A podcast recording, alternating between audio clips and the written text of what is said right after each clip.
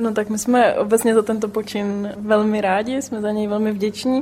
Zkušenosti jsou vynikající. Hodnotí novinku v táborské nemocnici lékařka Markéta Smrčková, která zatím službu dětské skupiny využívá jednou týdně.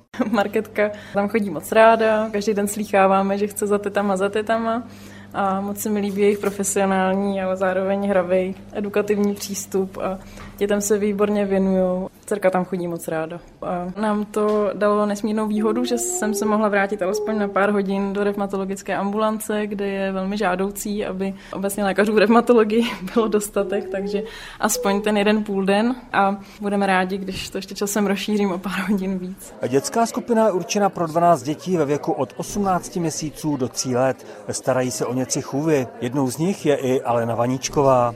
Je to pro mě velká změna. Já jsem teďka pracovala s dětma s postižením takže a staršíma a teďka ty malinký děti, to je prostě pro mě radost.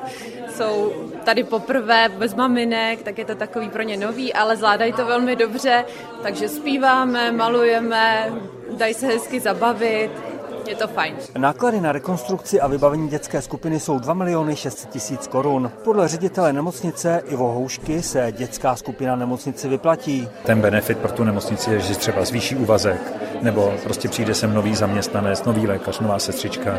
A e, přesně, když se koukáte na tu skladbu dneska e, těch dětí, které tady jsou na zkoušku, na to zvykání, tak odpovídají tomu profilu, kdy to tady je lékařka, lékař, manželé, lékaři, dvě sestřičky, takže máme radost, že to přesně jako k tomu účelu, ke kterému to bylo budováno, funguje. Táborská nemocnice je největším zaměstnavatelem v regionu.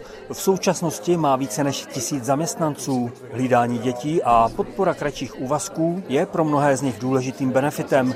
Z tábora Jan Kopřiva, Český rozhlas.